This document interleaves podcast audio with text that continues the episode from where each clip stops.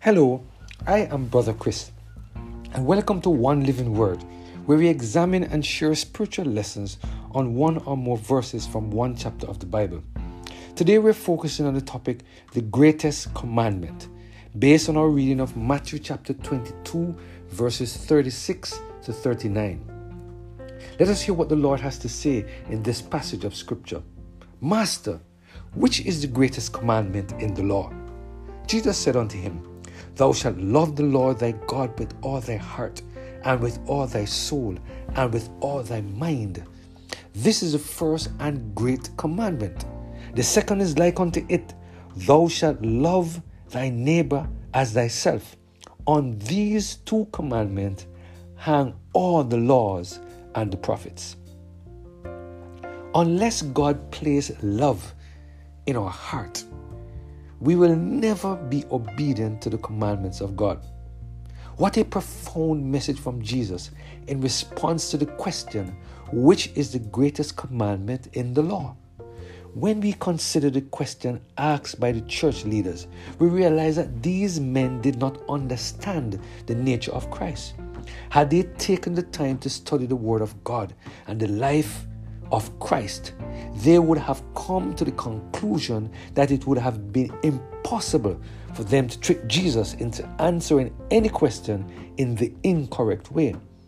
You see, my friend, Jesus was perfect and had a perfect relationship with the other two members of the Godhead.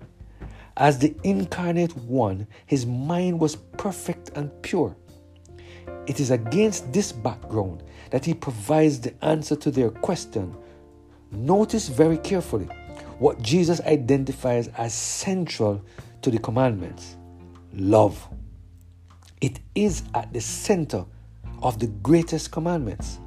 Let us take a few minutes to meditate on the response of Jesus in Matthew chapter 22, verses 36 to 39. The word of the Lord said, Master, which is the greatest commandment in the law?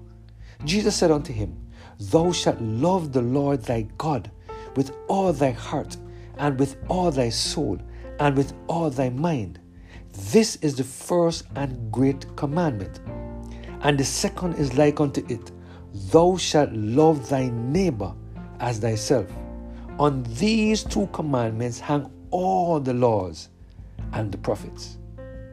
What does the word love mean in this context? The Strong Concordance defines the Greek word for love, agape or agapeo, which is used in the New Testament. It defines it this way one, to describe the attitude of God towards his Son. John chapter 17 and verse 26. The human race generally. John chapter 3 and verse 16, and Romans chapter 5 and verse 8 and to such as believe on the Lord Jesus Christ, particularly. John chapter 14 and verse 21. Number two, to convey his will to his children concerning their attitude one to another. John chapter 13 and verse 34, and towards all men. First Thessalonians chapter 3 and verse 12. 1 Corinthians chapter 16 and verse 14 and 2 Peter chapter 1 and verse 7. Number three, to express the essential nature of God. 1 John chapter 4 and verse 8. Christian love, whether exercised towards the brethren or towards men generally, is not an impulse from the feelings. It does not always run with the natural inclinations, nor does it spend time itself only on upon those for whom some affinity is discovered. Love seeks the welfare of all. Romans chapter 12 and verse 2. And works no ill to any. Romans chapter 13 verses 8 to 10. Love seeks opportunity to do good to all men and especially towards them that are of the household of faith. Galatians chapter 6 and verse 10. 1 Corinthians chapter 1 and verse 13. And Colossians chapter 3 verses 12 to 14. So here we see Jesus saying to the church leaders that we need to have a deep and consistent interest towards God and towards our fellow men. This interest must seek the welfare of God and the welfare of men. When we seek the welfare of God and the welfare of men, then we will have no difficulty obeying whatever commands we receive from God. Matthew Henry, in commenting on this passage of scripture, said the following One, the law is fulfilled in one word, and that word is love. Romans chapter 13 and verse 10. All obedience begins in the affection, and nothing in religion is done right that is not done through the first thing, which is love.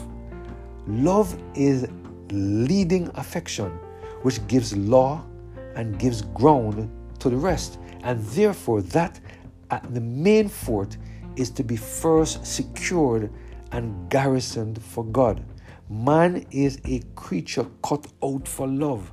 Thus, therefore, is the law written in the heart that it is a love or a law of love. Love is a short and sweet word, and if that to be fulfilling of the law, surely the yoke of the command is very easy. Love is the rest and satisfaction of the soul. If we walk in this good old way, we shall find rest. Number two, the love of God is the first and great commandment of all, and the summary of all the commands of the first table. The proper act of love being complacency, good is the proper object of it. Now, God, being good infinitely, originally, and eternally, is to be loved in the first place, and nothing loved beside Him. But what is love for Him? Love is the first and greatest thing that God demands from us, and therefore the first and great thing we should devote to Him. End of quote. Today, God is reminding us that we cannot love God without loving our fellow men, even those who are our enemies. While we may have an intellectual understanding of the meaning of the word love, it is important for us to realize that we can never love God and others unless there is a change in our desperately wicked heart. Unless God changes our stony heart and make it into a heart of flesh, we will never be able to love God and our fellow men in the same way that God expects of us. It is my prayer that we will continue to surrender every area of our lives to the total control of the Holy Spirit so that God can place His love in our hearts. This is the only way that we will always be obedient to the laws of God. Let us pray. Heavenly Father, we thank you today for the reminder that love is at the center of the greatest commandment. Help us, Lord, to surrender our lives to you today so that you can change our heart and place your love in our heart for you and for our fellow men.